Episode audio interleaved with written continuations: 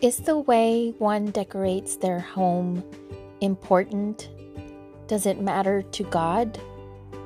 Well, tune in to today's episode from India titled Home Transformers, as told by Twinkle and Milind.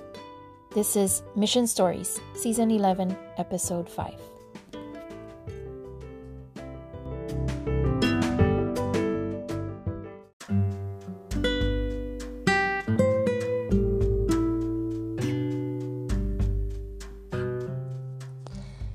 Can an interior designer be a witness for heaven? A married couple felt so strongly that they were being called to share Jesus through interior design that they left cushy corporate careers to start a business of their own in India. The couple, Twinkle and Milind, eagerly got to work when they signed their first contract in one of India's biggest cities, Bengaluru. Wealthy parents asked for the redesign of the bedroom of their 13 year old son, Arnav. As Twinkle and Milind listened to the mother's wishes for the bedroom, it seemed that she wanted more than a redesign. She was looking for a miracle.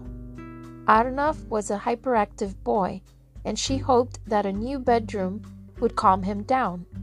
Moreover, she hadn't been able to sleep in the bedroom for six years and she wanted to sleep there with her son sometimes.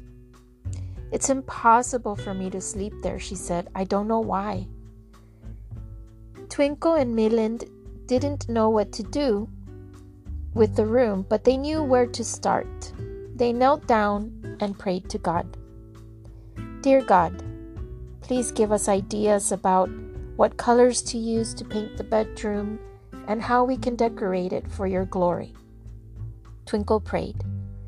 Then the couple hauled everything out of the bedroom. They carried out the boy's bed and nightstand. They removed the bookshelves. On the shelves, they found images, and they also removed them. Twinkle and Milind wonder what to do with the images. Arnav and his mother worshipped the images, but the father was an atheist who didn't believe in any god. When the father saw the images being carried from the room, he said, why don't you just wrap those images in old newspaper and throw them away? Twinkle and Milind thought that that was a good idea. They wrapped the images in old newspaper and threw them away. Then they repainted the room. When they finished, they placed framed pictures of Bible verses and other inspiration quotations on the walls and nightstand. One framed picture read, You are fearfully and wonderfully made. The picture did not say that the quotation came from Psalm 139:14 in the Bible.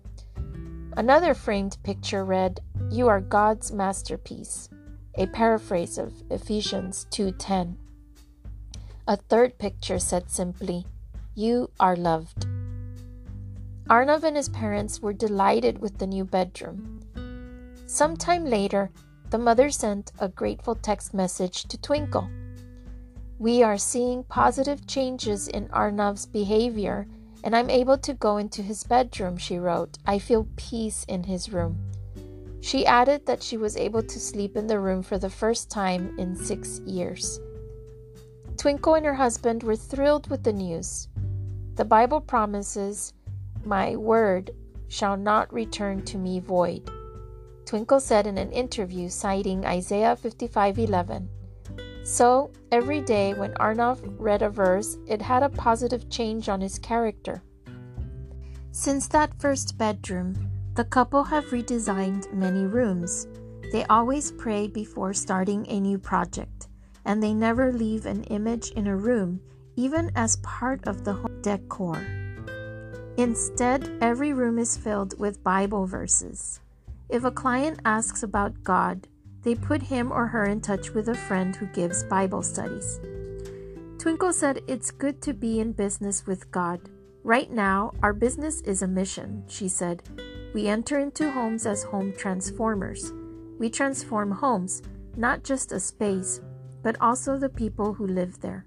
We just put up picture frames and God does the rest.